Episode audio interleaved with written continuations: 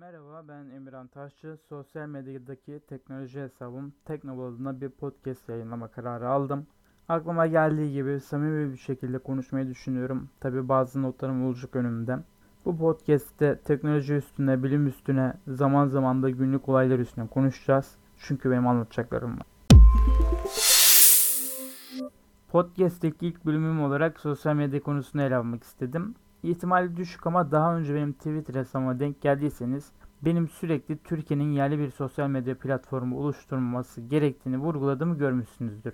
Şimdi öncelikle sosyal medya nedir bunun üzerine konuşalım. Tanım ağzıyla konuşmayacağım. Ama şunu kabul etmek gerekiyor ki şu anki dünya düzenine göre sosyal medya her şeydir. Müzik dinlemek için Spotify kullanıyorsunuz ve bir sosyal medya, film dizi izlemek için Netflix, Blue TV veya diğer türevleri kullanıyorsunuz. Bunlar birer sosyal medya. Arkadaşlarım, tanıdıklarım ne yapıyor diye Instagram'a bakıyorsunuz. Gündemi takip etmek için Twitter'a bakıyorsunuz. Yeni insanlarla tanışmak için Tinder'a bakıyorsunuz. Bunların hepsi sosyal medya. Ve şu bir gerçek ki bu uygulamaların hiçbiri bir Türk tarafından yapılmadı. Ee, bu uygulamalara hiçbir Türk yatırım yapmadı. Fikri de hiçbir Türk insandan çıkmadı.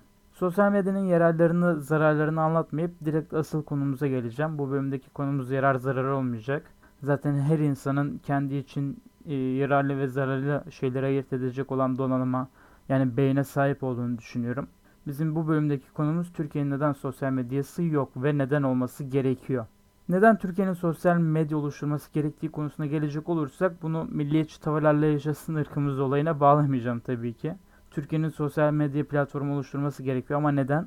Beraber inceleyeceğiz. Şimdi öncelikle istatistikler üzerinden bilgi vermek istiyorum. Bildiğiniz gibi Türkiye 84-85 milyon vatandaşının bulunduğu büyük bir ülke. İstatistiklere göre vatandaşlarımızın 77 milyonu telefon kullanıcısı ve 60 milyon vatandaşımız ise internet kullanıcısı. Bu çok ciddi bir oran.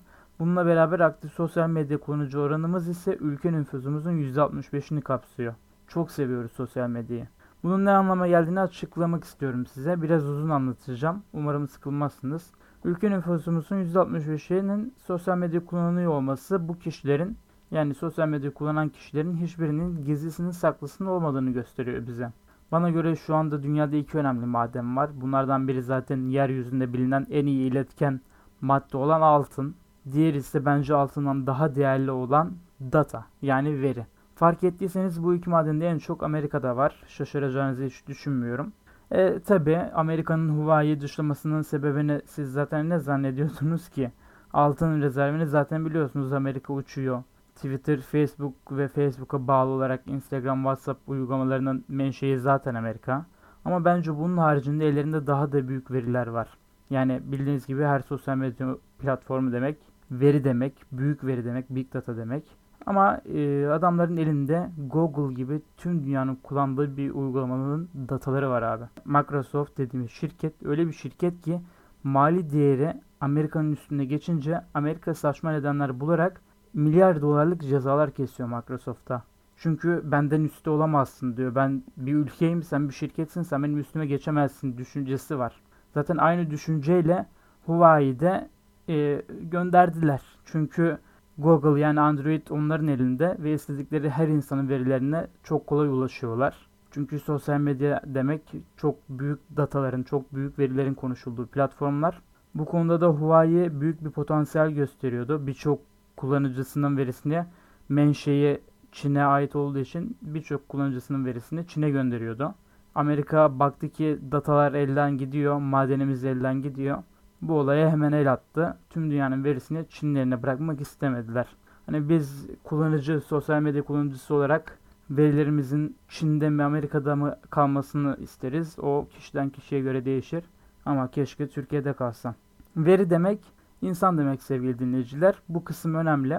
Verinin neden önemli olduğunu anlatacağım. Bunu Clinton-Trump seçimlerinde gördük aslında. Seçimi Clinton'ın kazanması bekleniyorken Facebook verilerini kullanarak seçimi Trump'ın kazanması sağlandı. Trump o dönemde Cambridge Analytica adı verilen veri analiz şirketinin CEO'su Alexander Nix ile çalışıyordu. Alexander Nix bir şekilde yani artık nasıl oluyorsa Facebook'taki kullanıcıların verilerine ulaşıyor ve bir analiz gerçekleştiriyorlar. Yani veri nedir ki demeyin bir kullanıcının beğenileri, paylaşımları, yorumları, hangi paylaşıma kaç saniye baktığı gibi veriler sayesinde o kişinin kime oy vereceği yüksek oranda doğrulukla bilinebiliyor. Trump karşıtı kişiler bu sayede tespit edildiler ve bu kişilere işte Trump yanlısı reklamlar gönderildi. Bu kişilere Trump yanlısı mailler gönderildi birçok fazla şekilde ve demek ki fikirleri değişmiş olacak ki seçimi şaşırtıcı bir şekilde Trump kazandı. Bununla ilgili epey dava gerçekleşti zamanında. Hem Alexander Nix hem de Facebook tarafından. Fakat mailler zamanla kaybolan türden olduğu için mailler bir anda ortadan kalktı ve elde hiçbir kanıt kalmadı. Hani mahkemelerin son sonucu ne oldu ben de net bilmiyorum açıkçası. En büyük örnek bu dedik fakat farklı olarak da birçok örnek verebilirim. Vereceğim de zaten. Bu veri olayını çok iyi anlamanızı istiyorum. Yani anlamanızı dediğim bu veri olayını çok dikkate almanızı istiyorum aslında. Şöyle birebir kendi duyduğum üniversite öğrencisiyken kendi duyduğum okulumuzda gelen bir beyaz eşya markasının yöneticisinden duyduğumu aktaracağım size. Bilinen büyük bir beyaz eşya markasının bir yöneticisi okulumuza gelmişti ve bu yönetici de benim şu anda vurgu yaptığım veri konusunda epey vurgu yapmıştı. Hatta bu olayla ilgili şöyle demişti. Televizyon sattığımız kullanıcılarımızın verileri elimizde. Bu veriler hangi tuşa ne kadar basmış, ne aralıklarla basmış, günün belirlenen saatleri hangi tuşa basmış gibi veriler. Bu veriler şu anda elimizde var ama bu verileri nasıl kullanacağımızı bilmiyoruz demişti. Yani benim şu anda hangi tuşa bastığımı biliyorlar ama bu tuşa bastığım için ne yapabilirler? Bunu nasıl kullanabilirler? Bunu henüz bulamamışlardı. Gerçi aradan zaman geçti artık bulmuşlardır diye düşünüyorum. Yani e, biliyorsunuz televizyonculukta prime time denilen bir kavram var. Tüm Türkiye'nin televizyon başında olduğu saatler. Bu prime time'da ne kadar zapping yapıyorsun, sesi ne kadar açıyorsun, bu verilere erişmek çok ciddi bir veri e, birikimi.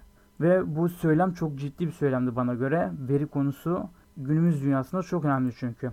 Veriye ve veri bilimine en basitinden örnek vermek gerekirse büyük bir analiz şirketinin söylemiş olduğu söz yankılanıyor kulaklarımda. Çünkü basit bir veri analiziyle yaptıklarını duyduğumda ciddi bir veri analiziyle neler yapabileceklerini düşünmek korkutuyor beni. Bu şirket demişti ki biz bir kişinin Instagram'da paylaşmış olduğu fotoğraflarla, videolarla o kişinin eşcinsel olup olmadığını %90'lık doğruluk oranıyla bulabiliyoruz. Wow! %90'lık doğruluk oranı. Bunun önemini vurgulamak adına bir örnek daha vermek istiyorum. Bununla ilgili Twitter'da bir tweet serisi yapmıştım kendi hesabımdan. Bu tweet serisini de Teknobol'un Instagram hesabında paylaşmıştım. Meşhur bir sosyal medya platformu var bilirsiniz adı TikTok. Bu sene TikTok Hindistan'da yasaklandı. Buna ek olarak Çin'de Amerika'da çok ciddi mahkemeler yaşandı. Çünkü TikTok tüm kullanıcılarının verilerini açık açık çalıyordu. Nasıl verilerde bunlar onunla ilgili bilgi vereyim sizlere. Sizin telefonunuzdaki parçaların yani anakartın, RAM'in, işlemcinin ne kadar kullanıldığını, pilinizin ömrünü, hafızanızın yüzde kaçının kullanıldığını, IP'nizi, Wi-Fi bilgilerinizi her 30 dakikada bir canlı konumunuzu alıyor. Ayrıca kamera ve mikrofona sadece uygulama açıkken izin verilmiyor. Siz sevgilinizle, arkadaşınızla konuşurken sizi ayrıca TikTok'ta dinliyor. Dolayısıyla devletler kullanıcılarının verilerinin çalınmasını istemediği için mahkemeler açtı, yasaklamalar yaptı vesaire. Ama TikTok'a ne kadar engel olabildiler hiç olabildiklerini sanmıyorum. Yani şu anda TikTok'un elinde çok ciddi ve büyük veriler var. Çünkü kameraya da erişim sağlayabiliyor, mikrofona da erişim sağlayabiliyor. Hani Facebook'tan, Instagram'dan, e, Twitter'dan daha fazla bir verinin bulunduğunu düşünüyorum ellerin, ellerinde. Ben bunu Teknobol'da paylaştığım zaman yorum olarak TikTok kullananın verilerini ne yapacaklar ki demişlerdi ama bu olayı öyle basit düşünmemek gerekiyor bence. Facebook, Twitter, Instagram, YouTube, Google son dönemlerde Rusya'da dahil oldu. Yandex ve Telegram'a ciddi bir giriş yaptı. Bunun haricinde Netflix, Pornhub, Prime gibi ciddi verileri elinde tutanlar da var. Türkiye'de kullanılmayıp yabancı ülkelerde popüler, popüler olan epey de uygulama var. Bunların birçoğu ücretli değil arkadaşlar fark ettiyseniz. Çünkü sizden paradan daha değerli bir şey alıyorlar. Sizden sizi alıyorlar. Sizin bile fark etmediğiniz huylarınızı, sizin nasıl kadınlardan ya da nasıl erkeklerden hoşlandığınızı, sizin nasıl fetişleriniz olduğunu, desteklediğiniz insanları ve diğer tüm şeyleri sizden çok daha iyi biliyorlar. Bunu da söylemekten çekinmiyorlar. Çünkü bilebiliyorlar evet. Bunların analizini çok kolay yapabiliyorlar. Avrupa'da Snapchat gibi bir sosyal medya platformu çıktı yıllar önce bildiğiniz gibi. Bir anda tüm dünyada kullanılmaya başlandı. Ben de kullandım. Ama e, bir anda Facebook yani aslında Amerika tarafında ciddi bir problem yaşanmaya başlandı. Snapchat popülerleşmeye başlandı. işte tüm dünyada kullanılmaya başlandı ve Facebook hemen satın alma girişimlerine başladı. 3 milyar gibi ciddi bir rakamla gittiler Snapchat'in kapısına. Ama Snapchat satmadı kendisine. Ardından Facebook olmayınca Google dedi ki tamam sen Facebook'a satmadın ama dedi gel bana sat ben 4 milyar dolar veriyorum. Snapchat dedi ki hayır ben satılık değilim. Ben dedi kendi yolumda iler ilerleyeceğim. Sonra ne olduğunu az çok biliyorsunuz zaten. Facebook ve diğer uygulamalarda telefonunuzdaki hesap makinesine bile gelen hikayeler özelliği. Yani Snapchat'in ana teması zaten hikayeler ve Facebook ve diğer uygulamalarda bu hikayeler özelliğini her uygulamaya getirerek Snapchat'in önünü kestiler haliyle. Çünkü ana teması çalındı Snapchat'in. Yani Snapchat şu an Avrupa'da belli kesimlerde kullanılsa da özellikle İskandinav ülkelerinde kullanılsa da çok bir albenisi kaldığını düşünmüyorum. Yani Türkiye bu veri dünyasında en diplerde zaten. Kullanıcılarının verisini korumak konusunda veya kullanıcılarının verisini kendi elimde tutayım düşüncesi hiç yok. Hiç çalışma da yok Türkiye adına. Belli başlı sosyal medya yasakları geldi ama bunlar verilerimiz çalınıyor diye gelmedi. O bambaşka bir konu. Onu başka bir bölümde konuşuruz zaten. Türk insanların verileri uçup gidiyor. Amerikalılar, Çinliler, Avrupalılar verilerimizi alıyorlar, çalıyorlar. Bizi bizden daha iyi biliyorlar sevgili dinleyiciler. Mahallemin bakkalı Veysel abim senin her şeyini biliyorlar. Sayın savcım sizin de her şeyinizi biliyorlar. O büyük şirketin CEO'su var ya en çok onu biliyorlar. Yani Türkiye olarak telefonu çok seviyoruz. Sosyal medyayı çok seviyoruz. Telefonlarımız ellerimizden düşmüyor. Sürekli bir şeyleri takip ediyoruz ama bunları hep başkalarının uygulamalarında yapıyoruz. Verilerimiz başkalarının eline gidiyor. Bizim kendi sosyal medyamız olsa verilerimiz en azından Türk şirketlerin elinde kalsa emin olun çok daha iyi olacaktır.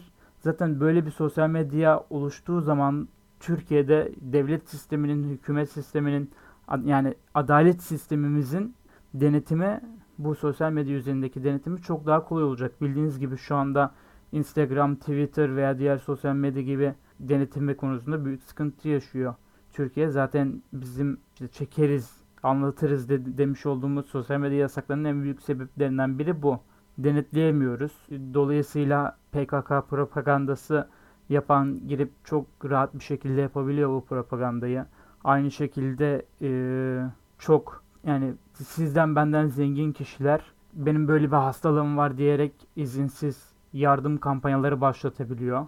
Bunlar çok ciddi problemler ol, oldu artık e, sosyal medya devrinde maalesef. Ama Türkiye olarak bunun denetimini yapamıyoruz. Çünkü bunun, bununla ilgili bize izin vermiyor. Instagram, Twitter buna izin vermiyor. Biz de hesaplarını kapatamıyoruz. Yani ancak biri fark edecek de bir fenomen fark edecek de şu hesabı spamlayın diyecek. Ancak o şekilde kapatır. Devletin maalesef böyle bir yetkisi yok henüz. Yani ufak tefek var tabii ki yetkiler ama çok ciddi yetkiler yok. Yani e, kısacası bizim bir sosyal medyaya ihtiyacımız var. En basitinden verilerimizi elde tutmak için. Benim de takip ettiğim, bildiğim ayrıca benim de tanımadığımda e, birçok yazılımcı bulunuyor. Sanmayın ki Türkiye bir sosyal medya oluşturamaz. İşte böyle yetenekli kişiler yok. Türkiye'de çok ciddi yetenekler var. İstediğimiz zaman çok ciddi, çok güzel bir sosyal medya oluşturabiliriz. Sadece bu konunun üstüne gitmiyoruz biz. İşte oluştururuz ama nedense bizde bir kolaya kaçma olayı var hep. Gidiyoruz Yandex'in altyapısını kullanarak arama motoru oluşturuyoruz.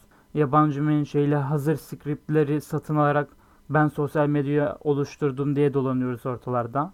Ben bu sosyal medya olayının sıkı bir takipçisiyim. Türkiye'de ben bir sosyal medya ürettim diye gelen herkese elimden geldiğince inceliyorum. Bunu çok sıkı takip ediyorum. Bu işi ufak ufak yapan ama güzel fikirleri olan, güzel girişimleri olan kişiler var.